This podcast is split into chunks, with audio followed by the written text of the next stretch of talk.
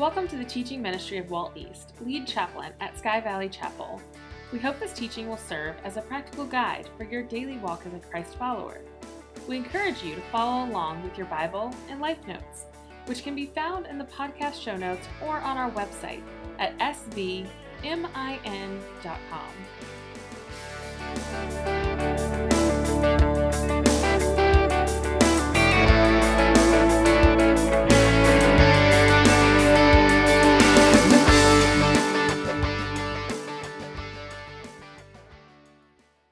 Well, we're working our way through 1 Peter in this series that I've titled Surviving the Storm. And as we've done so, we've pointed out a recurring theme that Peter has here. Over and over, he says, This is what God has done for you. This is who you have become because of that. And because of that, or therefore, this is how you live. Live like it. In this section that we've been in the last few weeks, he's been saying, You are a part of a royal priesthood. You're sons and daughters of the king. You've been adopted into royalty. You're priests with full on access to God. All the rights, the privileges, and the responsibilities of one who represents God as we live our lives in this world. So therefore, he says, live such good lives among those who don't know God that they will glorify God on the day that he returns. Speaking there of the second coming of Jesus Christ.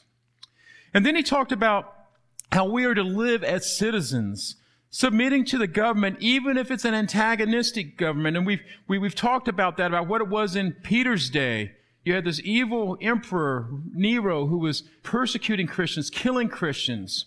And he says to live with respect even towards guys like that, serving in such a way that we keep getting promoted. Remember last week we looked at the examples of Joseph and the example of, of Daniel in the Old Testament. That you get promoted and then you earn the right to be listened to, to have influence, if you will. Then Peter moved to the marketplace. Back then it was slaves and masters. Today we have masters, although we're not called slaves. Sometimes we might feel like slaves, eh? And he said, it's really the same thing, not because they deserve it, but because I have asked you to make me look good, is what God says. To earn the right to be heard, to win them over, because God says, I want to win them over, not wipe them out. Serve them, serve them so well that they promote you, whether they are considerate or they're harsh. Learn the biblical sense of submission for the glory of God. Today we come to a different subject, and, and, I, and you'll note I'm going to say arranged marriages because over the history of our world, up until a couple centuries ago, most marriages were arranged. You didn't really have a, much of a say so in who it was you married. Arranged marriages, in particular, in which one party was a believer and the other wasn't, is what Peter's going to talk about here.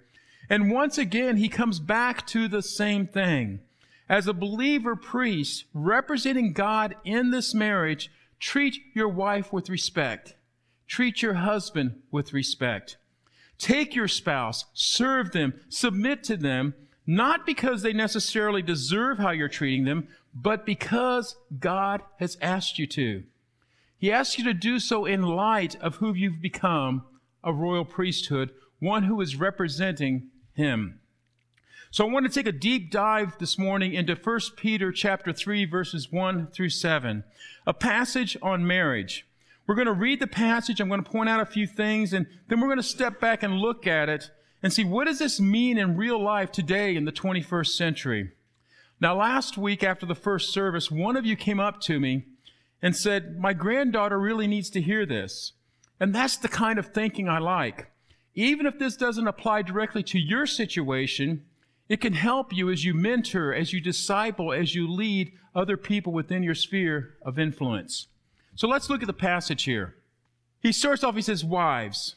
And I would encourage you, if you have a Bible with you, to circle wives there.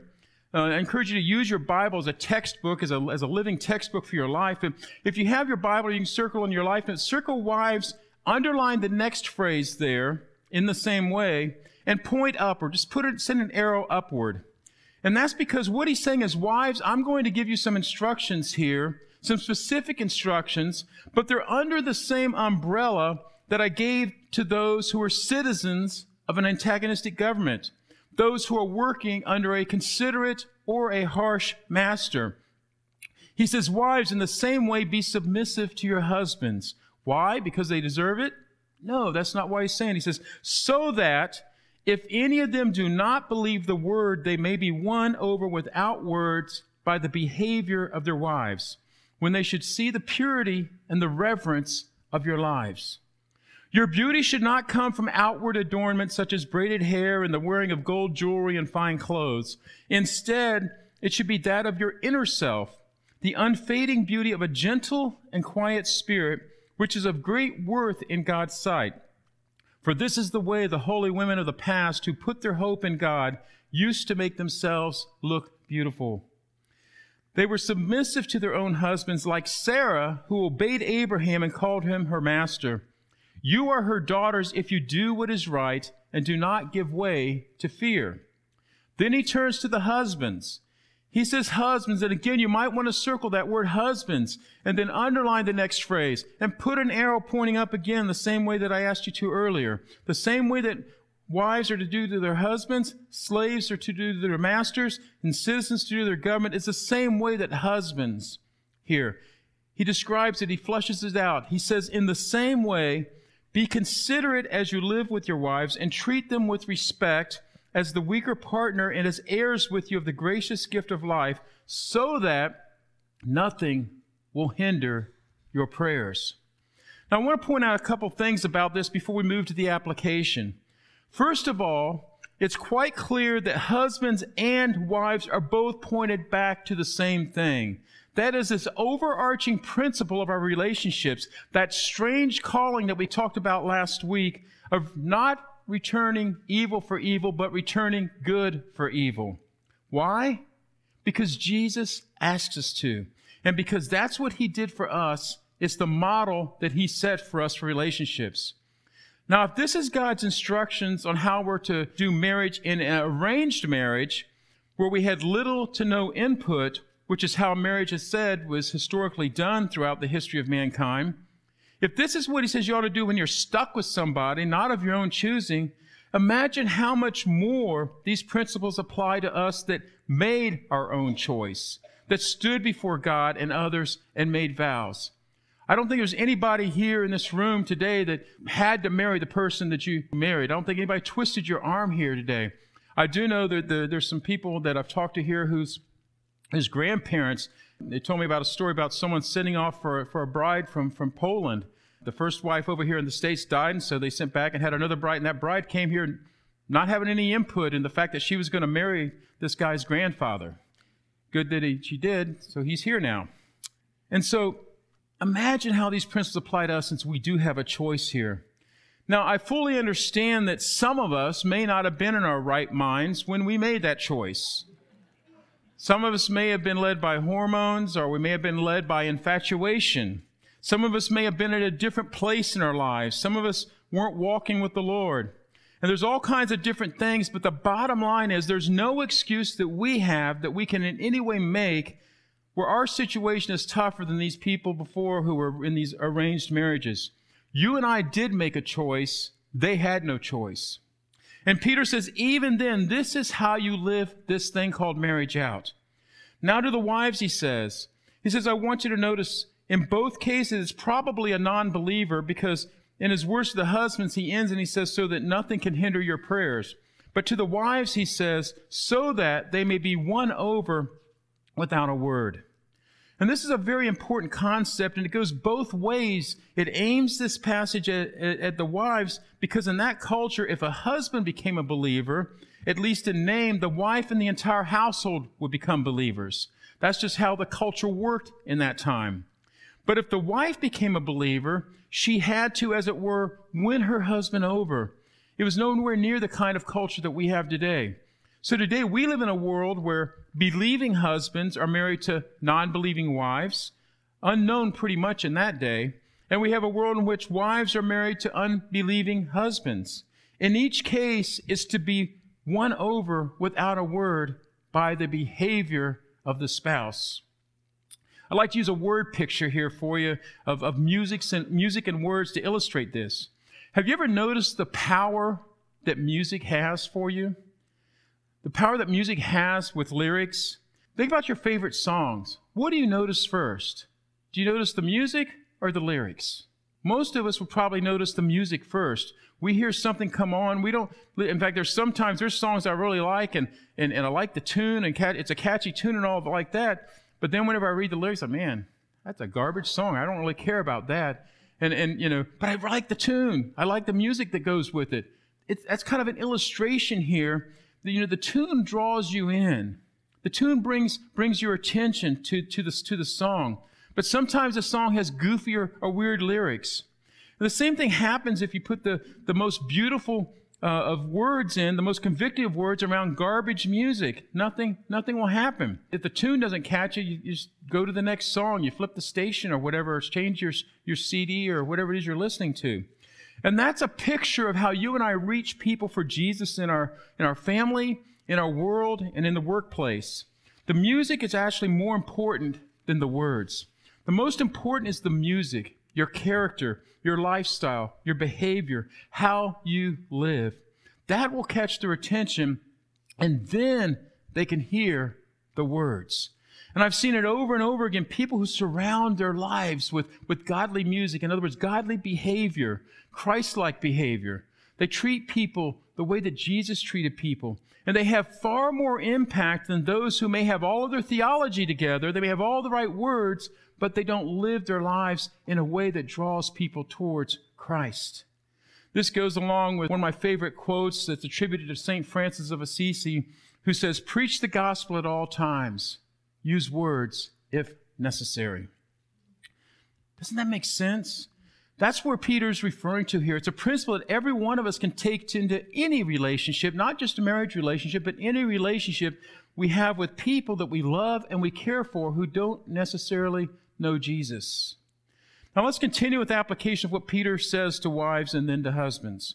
He says, Wives, in the same way, submit just like you do as citizens to a godless government as slaves do to master. Show respect, serve them well, return good for evil. And I want to flesh that out in two particular areas here. The first is biblical submission, and the second, I want to talk about inner beauty. Let's first look at biblical submission. What in the world does this mean? Well, we've all probably heard messages on this, and we've probably heard messages that aren't necessarily what it means in what the Bible's trying to teach here. We've looked at submission already in terms of what the government, uh, what we do with governments, what we do in the workplace. And so I don't want to repeat what we've gone over the past few weeks, but I want to build on it with a couple of things to look at it or clarify it in light of marriage. And the first thing is would you agree that the idea of a wife submitting to a husband, would you agree that that's not necessarily politically correct today?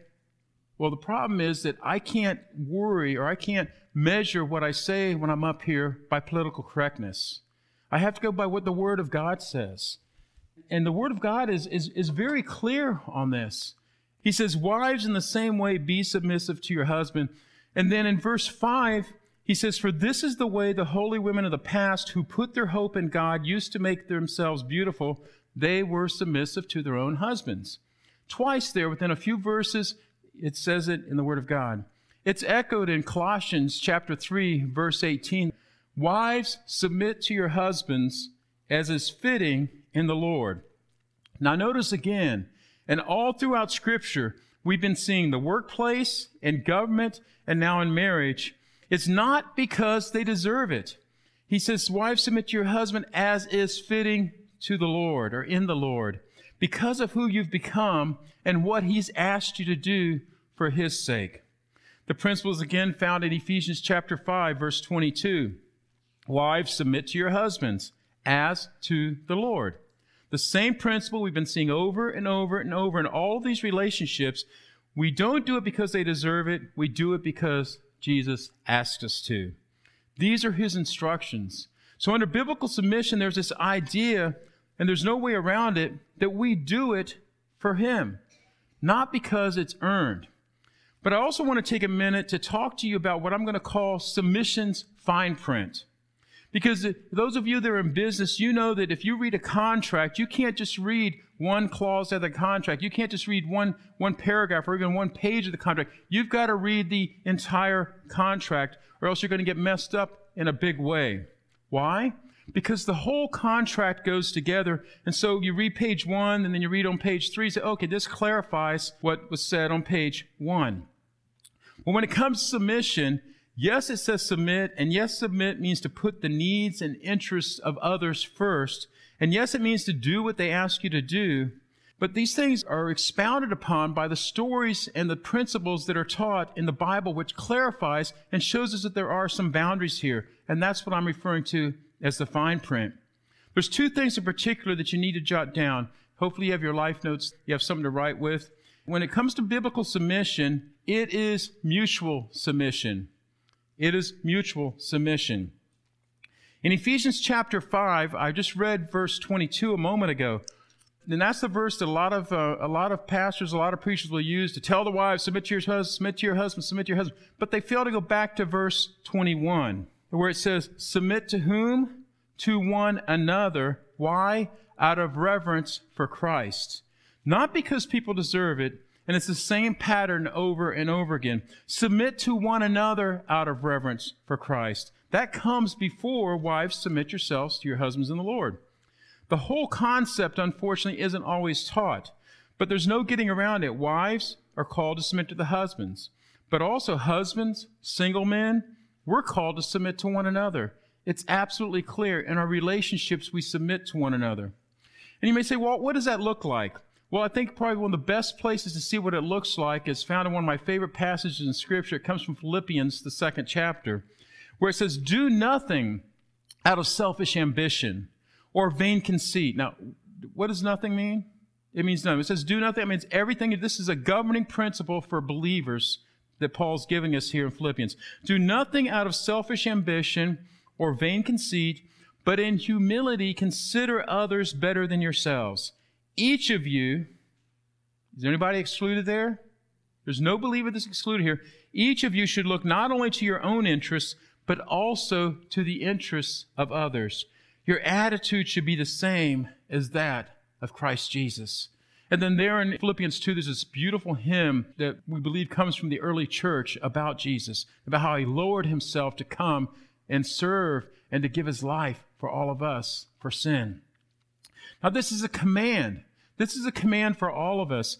It's a command that I take in my relationship with my children, with my coworkers, with my neighbors, and with Lou, my spouse. It's a command that she takes into all of her relationships as, as well, doing nothing out of selfishness, nothing out of vain conceit, trying to impress others, with humility of mind, considering the needs, the interests of others as more important than our own. That's what mutual submission looks like. The second thing is this submission is not blind or absolute. Biblical submission is not blind or absolute. We saw last week in that if you're asked to do something which is immoral or illegal, what is the answer? No. No, you're not bound there. You look for a creative alternative, and if that's not there, you accept the consequences, but you don't do the wrong thing. You don't do something that's immoral or illegal. Also, we're not called to accept abuse. We're not called to, to blind obedience and, and being abused. Biblical submission doesn't mean come here and, and hit me again. Biblical submission doesn't mean that you have to take whatever physical, verbal, or emotionally abuse that's being heaped upon you. Now, I do need to say this because we've kind of swung the pendulum from accepting abuse to hypersensitivity like snowflakes, if you're familiar with the, with the term snowflake. The, snowflake's a very fragile thing. You touch a snowflake, what happens? It melts. And, we, and we've kind of swung it to where, where people say, oh, it's an abusive relationship. And oftentimes when I'm counseling and I, and I press into it and I, and, I, and I ask about it, I say, no, it's not an abusive relationship. It's just a bad relationship. Well, he's not nice to me. Really? Well, he doesn't look at me the way that, that he used to when he, when he talks to me. He doesn't look to me when he talks to me. That's not abuse. That's, he's just being a jerk. Okay? Don't call it abusive. Just call him a jerk. Well, she's not always kind. She's not always kind or thoughtful. Well, she should be, but that's not abusive. And we've made it so easy in our society to get divorced. You don't even need a reason anymore to get divorced in our country, unfortunately. But you got to be careful that you don't put the things under abuse that aren't necessarily abuse. Now, physical abuse is unacceptable. Let me be very clear about that. There's a time and a place to say no, just like we talked last week about the slavery situation. And if you can step outside of that, you need to get away from, away from physical abuse. You need to get, the attention. You need to set up boundaries in that regard. Well, I want to read you a story from 1 Samuel chapter 25. You see, the Bible has both commands that are explicit and then it has stories like Peter's referring to here. He's referring to a story about Sarah and Abraham and in, and in that story, Sarah is lifted up as a godly woman. But I want to share this story about a godly woman that's found in, in 1 Samuel 25. The woman's name is Abigail, and she was married to a man named Nabal. And his name literally means fool. You know, how would you like to have that as your name going around you? Hey, fool! You know, not, not necessarily cool. But I encourage you to, I'm not going to read the whole story. I'm going to tell, sort of read parts and tell it this morning. But I encourage you to read the story in 1 Samuel 25 this week. You see, King David had already been anointed king, but he's not yet in the role of king. The current king is this guy named Saul. And you'll probably remember that, that Saul had these fits of anger and he's trying to hunt David down. He's trying to kill David and he's pursuing David. Well, David has gathered around him 600 fighting men that are traveling with him, running away from Saul. And they're camping out in the, in the valleys and, and they're near this guy named Nabal where his herds are. And Nabal has 1,000 goats and 3,000 sheep. Now, I'm not a farmer. Some of you farmers here may be, uh, may be impressed, but I'm impressed by it. Like 3,000 sheep seems to me like a heap bunch of sheep there. But they're out there, and during this time, they don't touch a single animal of Nabal's. You got to remember, David's got 600 guys with him. He has to feed these guys. He has to make sure he's taking care of them. When you're in charge of a group of, of men or, or women, group of people, you've got a, a huge logistics problem there. But they don't touch anything that belongs to Nabal. They, they act as protection, protecting Nabal's flocks from other people that would come and, and pillage his flocks. And so it comes to sheep shearing season. And sheep shearing season is a, is a time where there's festivities because this is payday, okay? This is when you, you reap what you've, uh, what you've sown there, you shear the sheep, you sell the wool, and you're going to have a big payday. And so it's sheep shearing season. And David sends a messenger to Nabal. He says, Hey, by the way, He's very respectful. If you read in, in, in Scripture, he's very respectful in the way that he, his, his messengers approach Nabal. He says, Can you spare something for us? Can you help us out with some food, some provisions? Now, in that culture, in that culture, there's only one correct answer on Nabal's part. Because all the rules of hospitality, how have you been to the Middle East? In the Middle East, hospitality is extremely important. When you read these stories, when you read stuff in the Bible, you need to understand them against that backdrop of that culture. It's still true to this day. Hospitality is there. The only correct answer for Nabal is sure, what you need. What can I do for you?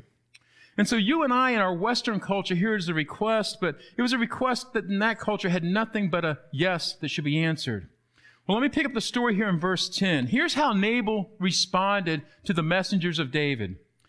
Nabal answered David's servants, and he said, Who is this David? Now, if you read the backstory in 1 Samuel, you'll know that Nabal had to have already known who David was. He's being a fool, like his name says. Who is this son of Jesse? Oh, well, he knows, he knows David's daddy, so of course he knows David. Many servants are breaking away from their masters these days. Why should I take my bread and water and the meat I have slaughtered from my shears and give it to men coming from who knows where? So David's men turn around and they go back and they report back to David every word that Nabal said and how he treated them. And David said, Okay, guys, strap on your swords. We're going to go take care of this fool. And so David leaves 200 men with the provisions, and he takes 400 men. And he's going to go down, and he is intent on, as the scripture says, on wiping out every male of Nabal's household. He was just going to go down, and every male he was going to he was going to kill him. Now 400 men going down to do that, would you agree that's a pretty big posse? I mean, I wouldn't want to see 400 guys coming, coming here. Well, one of Nabal's servants goes and tells Nabal's wife, Abigail, what's going down. And he says, he says, David sent messengers and from the wilderness to give our master greetings. They were very respectful, but our master heard hurled insults back at them. Uh, these guys were good to us, ma'am. They were, they didn't mistreat us. They made sure that nothing was missing from our flocks out there. It was like there was a wall of protection around us.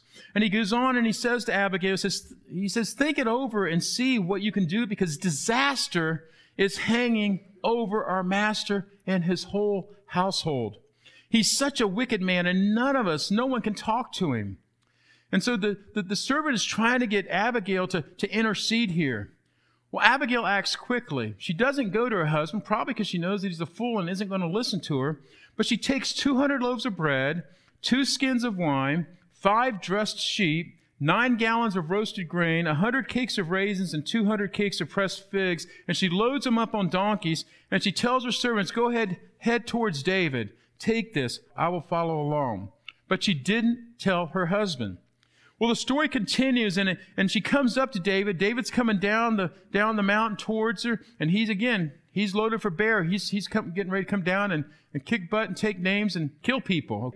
And as she comes up to David, she gets off of her donkey and she bows down before him. And what you see here is not exactly a mousy response. She says in verse 25, May my Lord pay no attention to that wicked fool Nabal. He is just like his name. His name is fool, and folly follows him. But as for me, your servant, I did not see the men that my master sent. She said, I wish I'd seen those, those guys you sent. You know, surely we'll help you out. Now, since the Lord has kept you, my master, from bloodshed and from avenging yourself with your own hands, as surely as the Lord lives and as you live, may your enemies and all who intend to harm my master be like Nabal. And let the gift which your servant has brought to my master be given to the men who follow you. In other words, take this stuff. Please spare the families. Please spare my fool of a husband. And so they did. David spared him. And the story picks up with in verse 36, because later that night, Abigail returns home. And it says, When Abigail went to Nabal, he was in the house holding a banquet like that of a king. He was in high spirits and very drunk. So she told him nothing until daybreak. Then in the morning, when Nabal was sober, his wife told him all these things, and his heart failed him, and he became like a stone. The guy had a stroke. And then it continues in verse 38 about 10 days later, the Lord struck Nabal and he died. David didn't have to take him out, God took him out. Now, you can read the rest of the story and you'll find out that Abigail does become one of David's wives, so there's another aspect of the story there too. Now, why is this story in here? I'll tell you one of the reasons that it's in here is to help us understand the nuances of life and the nuances of the commands here. Abigail is put forth as a godly woman. Her husband's a fool. His name means fool. She calls him a fool. Her husband said, There's no way I'm going to share the stuff. And without telling him, she goes and she figures out a way to save the whole household. She even saved her husband. It's the Lord that took him out, not, not David.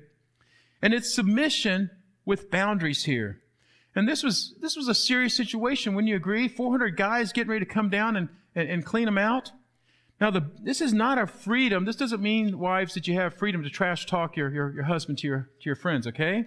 But it does put some of the nuances of submission into this thing. It's not blind, it's not absolute. Peter goes on here and he talks about inner beauty. I want you to see this in the passage.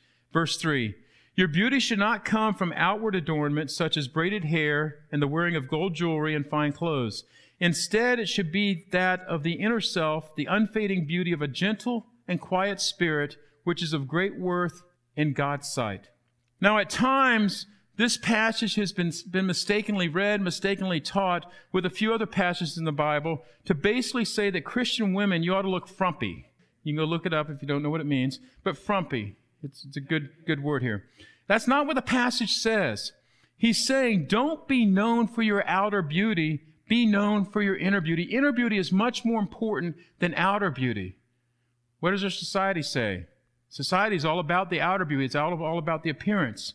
He's saying if your body beautiful and everything's all decked out, but the, but the inside is empty, he's saying you'll never have any influence that way. But he's not saying look frumpy. As one pastor once said that I heard, he said it's okay to put a little paint on the old barn once in a while. Now, I've got some other verses here that shed light on this, and I've listed these verses in your life notes. One is Proverbs 11 22. Like a gold ring in a pig's snout is a beautiful woman who shows no discretion. I don't know about you, but I've met that woman more than once, okay? And it's like a double take. Everything is, is all together in the clothing and, and the jewelry and the outward appearance, but the way she carries herself, her, her, her conversation, you just realize it's, it's like a gold ring in a pig's snout, as, as Proverbs says. As I said, our, our, our, culture overplays the importance of the physical, the outward appearance. And in doing so, we oftentimes miss the person. Look at 1 Timothy 4 8 up here with me. For physical training is of some value, but godliness has value for all things, holding promise for both the present life and the life to come. He's not saying don't take care of your body. He's just saying don't neglect your spirit while you're taking care of your body. Because it doesn't matter how much you work out or what you look like, when you go to be with the Lord, you don't take all of that with you. It's who you are, your character that lasts forever.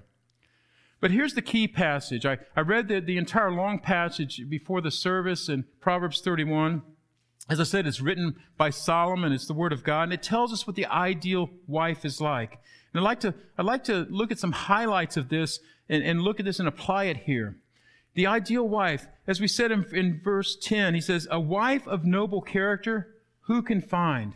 She's worth far more than rubies. Her husband has full confidence in her and lacks nothing of value. She brings him good, not harm, all the days of her life. And then here's what you find. You, you might be writing down here, you know, she's a hard worker. She's not idle. He goes on and talks about the hard work that she does. It talks about her getting up in, in the in, while it's still night before the sun comes up, providing food for her family, portions for her servants, and just basically being a hard worker.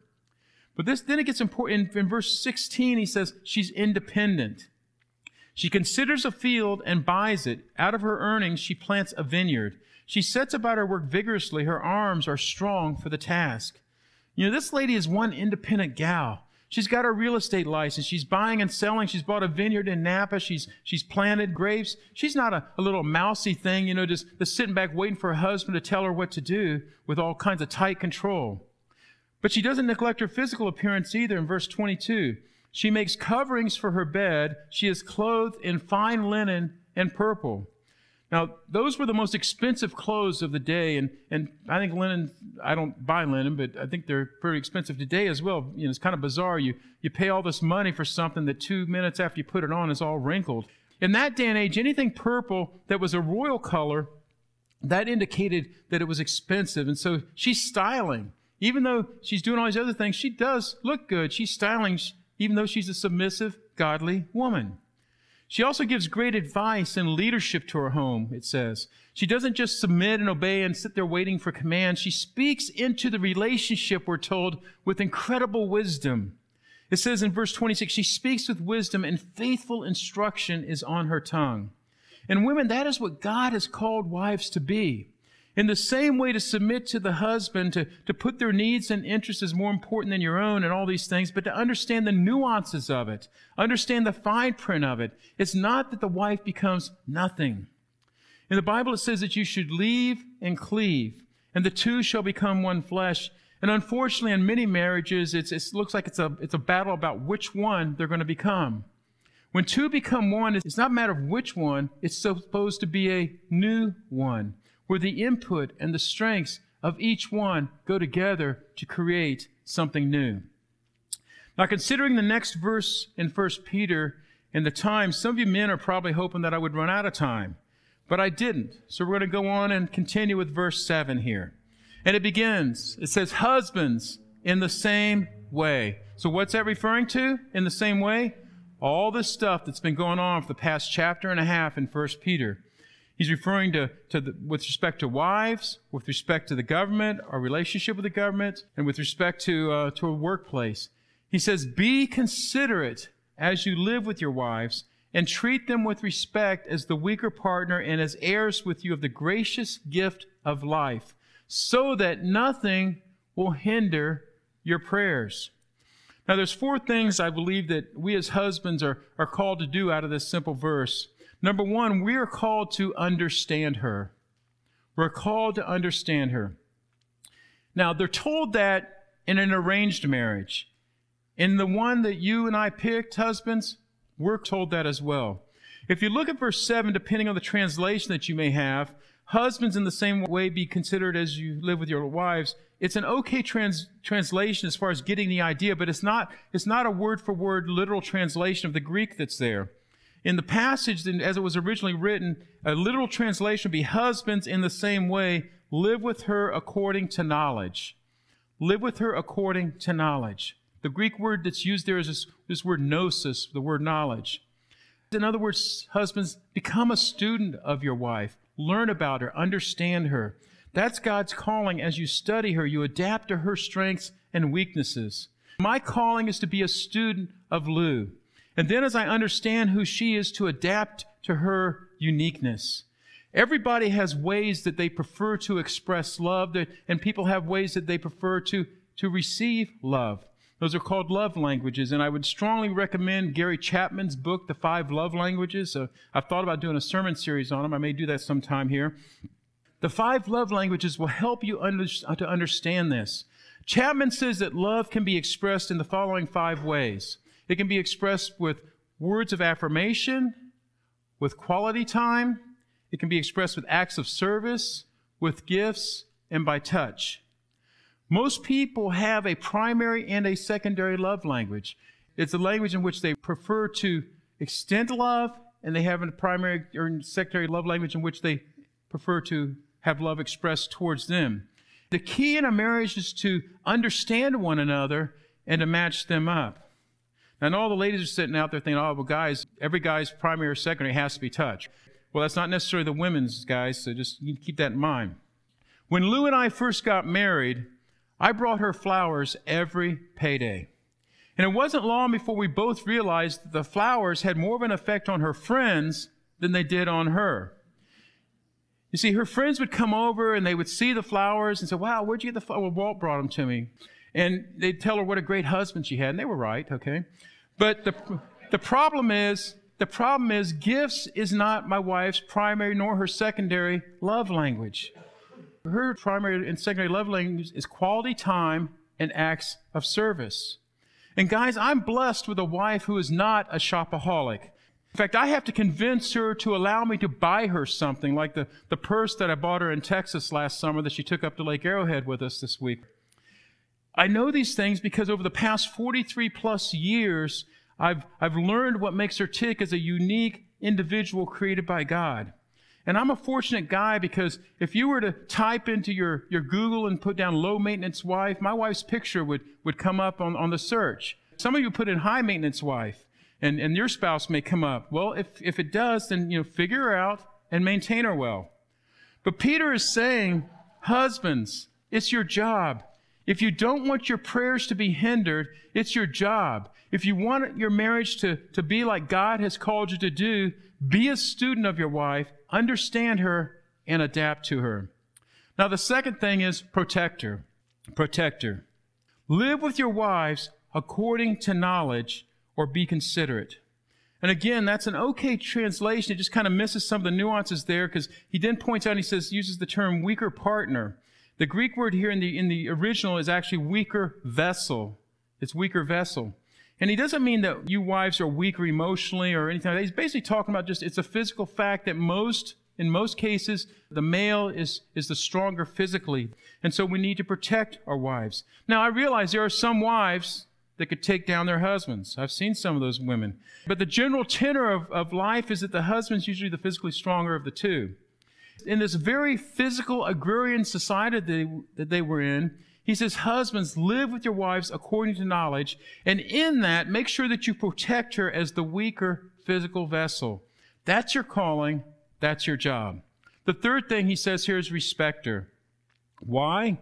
As a joint heir as a joint heir with you of the gracious gift of life. A joint heir. Together, together you have the, the have, have, have that eternal life to come. You're to respect your wife as an equal. God looked at Adam and he said, It's not good for the man to be alone. I, I, I will make a helper suitable for him. And the concept there is a completer where the two become one, not a slave, not a, not a gal Friday, not an employee, but to respect her.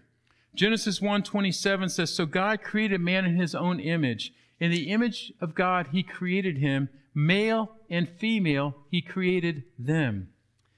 In Genesis 2, it talks about a suitable helper, a completer, two becoming one. And in Galatians 3:28, all these verses, uh, I've got the references listed in your life notes. It says, There's neither Jew nor Gentile, slave nor free, male nor female in the body of Christ. We're all one in the body of Christ. And if you don't treat your wife as that kind of co equal with respect, Peter's saying your prayers will be hindered and you're being disobedient to God. So understand her, protect her, respect her, and finally serve her. It's the essence of something called biblical headship. The Bible does say, we've seen in verses, wives submit, and by the way, the Bible also says the husband is the head of the home. Now, again, where, where I grew up, that meant you were lucky if you had the right plumbing. Let that sink in for a minute. I'm not talking about the house, okay?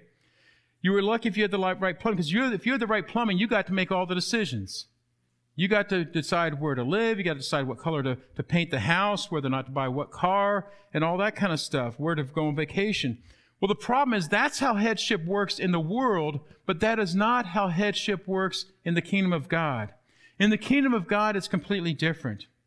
I want to read a few verses to you then. I'm going to flesh out what this looks like. First off, headship and submission isn't a superior inferior relationship. The Father is the head of the Son, Jesus Christ. Does that mean that Jesus is inferior to the Father? No. But it does say in the scripture that the, the Father is the head of the Son. Ephesians 5:23 says this, "For the husband is the head of the wife, as Christ is the head of the church, his body of which he is the savior." The church, the church that he died for, not the church that, that he created to serve him, but the church that he gave his life for. 1 Corinthians 11:3 Now I want you to realize that the head of every man is Christ and the head of the woman is man and the head of Christ is God. 1 Corinthians 15 When he has done this then the son himself will be made subject to him this is God the Father who put everything under him the son so that God may be all in all. It's not a superior inferior relationship. It's not an excuse for self-centered living because remember Philippians 2 do nothing out of selfish ambition or vain conceit. Be like Jesus. We need to keep in mind the headship of our Lord over all of us. And husbands, this is the kind of headship that we're supposed to have over our wives. It's Jesus speaking. He said in Matthew 20, 28, He said, The Son of Man did not come to be served, but to serve and to give his life as a ransom for many. If you recall in John chapter 13, Jesus took a towel and he washed the feet of his disciples there, including Judas, who was getting ready to betray him. And Jesus said, I'm your teacher. Do the same for one another. Now, Ephesians 5 again, in verse 25, it says, Husbands, love your wives. How? Just as Christ loved the church. And what did he do for the church? And gave himself up for her. Now, this isn't always stressed, guys. This isn't always taught. Oftentimes, it's taught like it's some kind of chain of command and the husband's at the top of the food chain, but that's not the Jesus model. The Jesus model in our church and in our, in our families is that leaders serve, leaders lift up. And I tell you, if we would simply follow God's instructions in marriage, it would be so amazing. It would change society, it would change our culture. Who would, who would not want to submit to a head that is serving, that is protecting, that is understanding. And who would not want to serve one who, who puts your needs and your interests first? The goal of the Lord, the goal of marriage, is that marriage should be a model for the world. Christian marriage models the Lord's love and the Lord's relationship with us. And if we did these things we talked about today, it would change things. Not because someone deserves the respect, not because someone deserves to be served, but because Jesus asks us to an arranged marriage a chosen marriage, a slave or an employee, a citizen of an incredibly corrupt government or a citizen of a good government. It's always the same thing. We live not for ourselves, not even for others, we live for Him and follow Him as we serve as He served, and everything changes for the glory of God. Amen.